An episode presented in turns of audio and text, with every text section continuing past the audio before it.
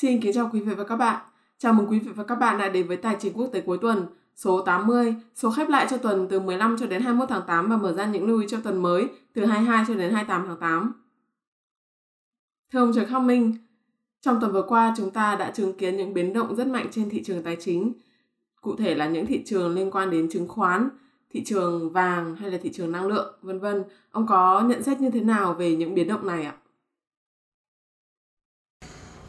Xin chào tất cả các bạn, chúng ta bước vào số 80. À, và trước khi phân tích các thị trường quen thuộc à, trong ngắn hạn thì à, chúng ta điểm lại à, một số điều đáng chú ý trong tuần vừa qua. À, như chúng ta đã biết là trong tuần vừa qua à, rất nhiều quan chức à, của Cục Dự trữ Liên bang Mỹ à, đã phát biểu. Nhưng tóm gọn lại là à, thấy rõ rằng ý đồ của Fed vẫn khá là hawkish và à, nổi lên một à, ý kiến rằng Fed sẽ phải kiềm chế lạm phát à, ngay cả khi mà điều đó có thể xảy ra à, gây gây ra suy thoái cho nền kinh tế Mỹ và Fed tự tin rằng là vẫn đang trong tầm khống chế. Điều đó nó làm cho kỳ vọng um, sớm cắt giảm lãi suất Ờ, hay còn gọi là đảo ngược chính sách. Tiền tệ của Fed ờ, đã ờ, suy giảm mạnh trong tuần vừa qua. Và kỳ vọng ừ, tăng lãi suất ở mức cao thì vẫn đang cao đang cao. À, chúng ta lưu ý rằng là hiện nay kỳ vọng của thị trường à, đối với khả năng Fed tăng 0,50% lãi suất vào kỳ họp tháng 9 là sấp xỉ à, uh, 59% và còn lại là 41% thì kỳ vọng rằng uh, Fed sẽ tăng với mức mạnh hơn đó là khoảng 0.75%. Uh, à, điều này nó vẫn phụ thuộc vào các số liệu sẽ tiếp tục được thu thập uh, trước kỳ họp ngày 29 21 tháng 9 sắp tới. Uh, đặc biệt là um, số liệu vào tuần sau uh, số liệu uh, của thước đo uh, rất ưa thích của Fed đó là số liệu về PCE và ờ, bài phát biểu quan trọng của ông Jerome Powell tại hội nghị Jackson Hole uh, cuối tuần um, cũng có thể đưa cho thị trường một đôi chút manh mối về ý định của Fed sắp tới. Chúng ta thấy rằng việc kỳ vọng vẫn tăng lãi suất cao Ừ, trong tương lai gần. Nó làm cho các chỉ số chứng khoán chính của Mỹ như S&P 500, Dow Jones 30 và Nasdaq 100 mà sau khi uh, test lại được ờ, đường trung bình 200 ngày thì đảo chiều đi xuống S&P 500 uh, đã lại quay trở lại ở mức Fibonacci Research. À, 50% tính từ đỉnh cho đến đáy gần. À, đáy đáy điều chỉnh gần đây. Và nếu chúng ta để ý quan sát à, so sánh biểu đồ của S&P 500 hiện tại với biểu đồ quá khứ của S&P 500 trong giai đoạn 2008 2009 thì khá là đồng pha và uh, như vậy thì nếu đi theo uh, mô thức kiểu như thế này thì đúng thực sự là thị trường chứng khoán Mỹ sẽ có một cái kết cục không lấy không lấy gì làm vui vẻ cho nhà đầu tư uh, trong một hai năm tới.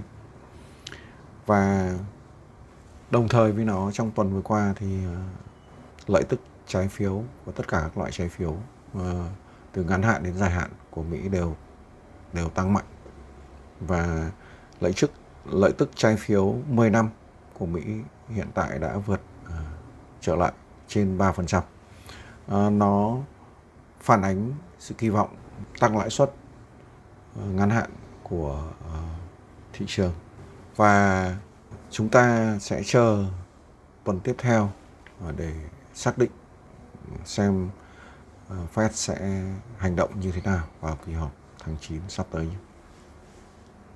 Ở số 79 vừa rồi, ông đã dự báo chính xác về những diễn biến trong những thị trường như là uh, thị trường tiền tệ, thị trường hàng hóa hay là thị trường cryptocurrency. Vậy thì đối với những thị trường này, ông có nhận xét cũng như những dự báo như thế nào trong thời gian sắp tới ạ? Vâng, chúng ta đi vào dự đoán ngắn hạn à, một số thị trường à, vẫn hay phân tích. Đầu tiên là chỉ số DXY hay còn gọi là USD Index. Như chúng ta đã biết trong tuần vừa qua USD Index đã uh, tăng trưởng trở lại khá mạnh mẽ và hiện tại thì nó đã vượt qua uh, mức mà DXY bắt đầu bị bán tháo sau khi công bố kết quả cuộc họp uh, FOMC tháng 7 và đóng cửa tuần ở sấp xỉ trên mức à, 108. Như vậy, đánh giá trong ngắn hạn do áp lực ờ, của việc Fed có thể vẫn tiếp tục hao kít mà chưa chắc đã đảo chiều chính sách một cách nhanh chóng thì sức mạnh đồng đô la Mỹ vẫn tiếp tiếp tục được hỗ trợ. Ờ, DXY có thể sẽ hướng lên khu vực à, 109.12 à, cho đến 110 thậm chí là cao hơn nếu như uh, mọi điều chỉnh cũng như là mọi tích lũy của chỉ số này đều diễn ra ở trên mức 106 trong ngắn hạn. Và liên quan đến DXY khá chặt chẽ thì uh, đồng euro uh, thông qua cặp euro đô la Mỹ thì trong tuần vừa qua đã suy giảm khá là mạnh. Ờ, như số trước tôi đã phân tích rằng nếu mọi điều chỉnh của cặp tiền này đều nằm dưới mức 1.0368 thì nó sẽ hướng xuống và quả nhiên chúng ta thấy là kết thúc tuần thì uh, cặp tiền này tạm thời đóng cửa ở mức 1.0037 sát với mức 1.0000 à, đánh giá ngắn hạn à, do tình hình à, khủng hoảng năng lượng vẫn đang diễn ra rất gay gắt ở khu vực châu Âu.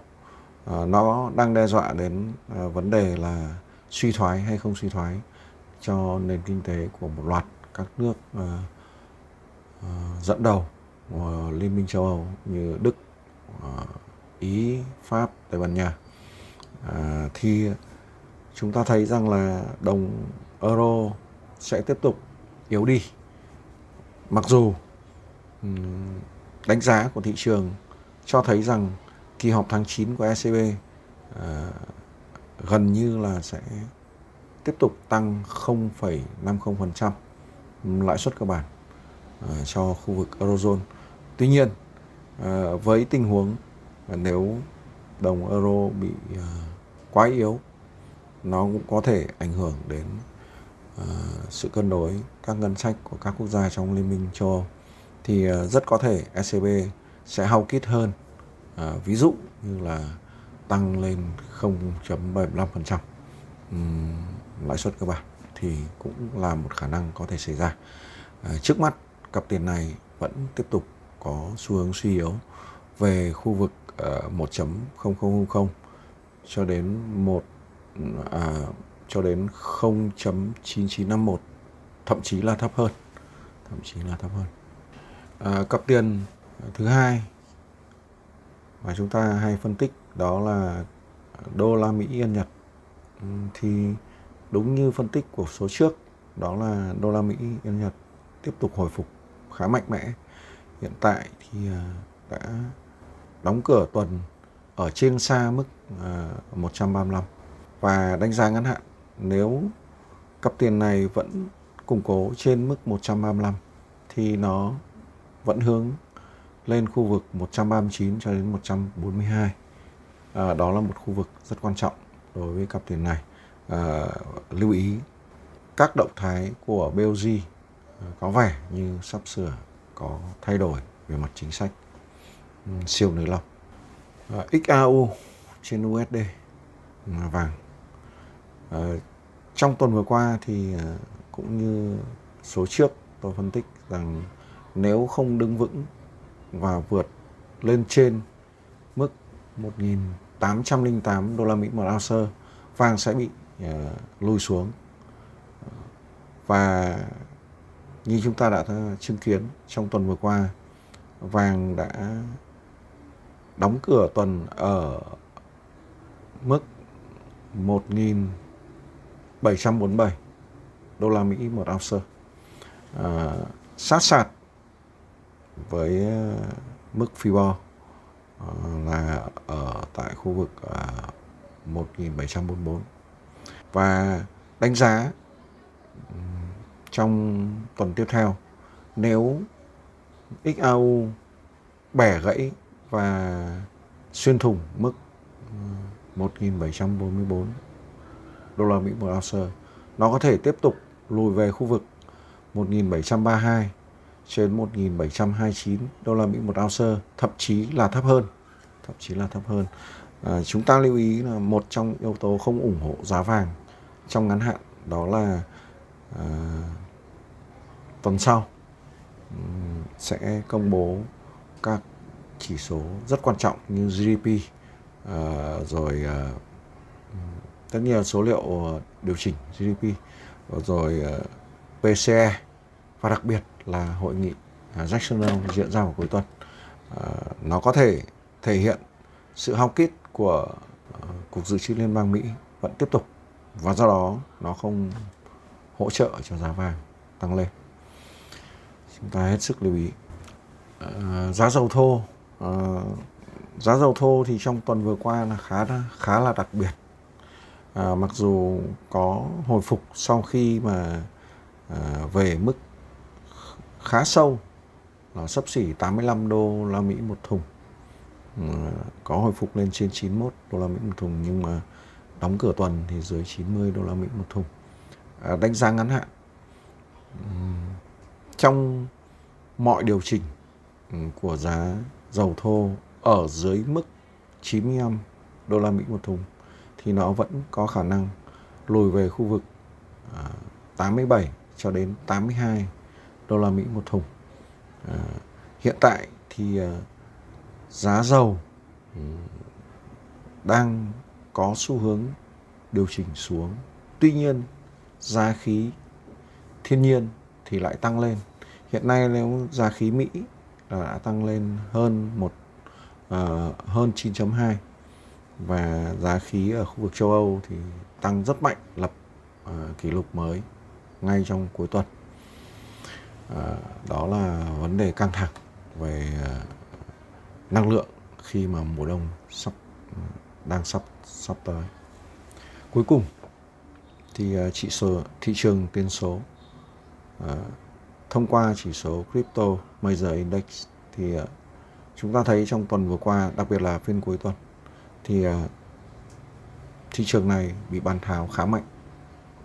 Và à, đồng blockchain điển hình là bitcoin thì đã à, không giữ vững được mức trên 25.000 đô la Mỹ một bit mà đã có lúc rơi xuống dưới 21.000 đô la Mỹ một bit. Đánh giá ngắn hạn. Trong trường hợp chỉ số Crypto Major Index điều chỉnh dưới mức 110.90 thì nó vẫn có khả năng lùi về khu vực 95.67 cho đến 80.57 hoặc thậm chí uh, là khu vực thấp hơn khu vực này. Chào các bạn, chúng ta sẽ gặp lại nhau ở số ờ, 81 vào tuần sau. Chúc các bạn một tuần ờ, uh, trading may mắn. Và ngày mai sẽ là một ngày khác. Vâng, xin cảm ơn ông Trần Khắc Minh đã chia sẻ những đánh giá cũng như những phân tích cùng các quý vị khán giả. Thưa quý vị và các bạn, chúng tôi xin kính mời quý vị và các bạn hãy chú ý theo dõi và quay trở lại chương trình vào chủ nhật tuần sau để chúng ta cùng tiếp tục theo dõi và đưa ra những dự báo tiếp theo cho thị trường tài chính thế giới nhé. Xin cảm ơn các bạn. Các bạn có thể đưa ra những câu hỏi, chủ đề mà các bạn quan tâm ngay dưới phần comment video hoặc trên trang Facebook của ông Trần Khắc Minh.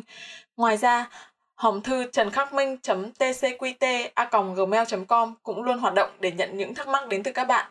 Những câu hỏi chủ đề được đề xuất bởi các bạn sẽ được ông Trần Khắc Minh giải đáp trong các số tài chính quốc tế tiếp theo.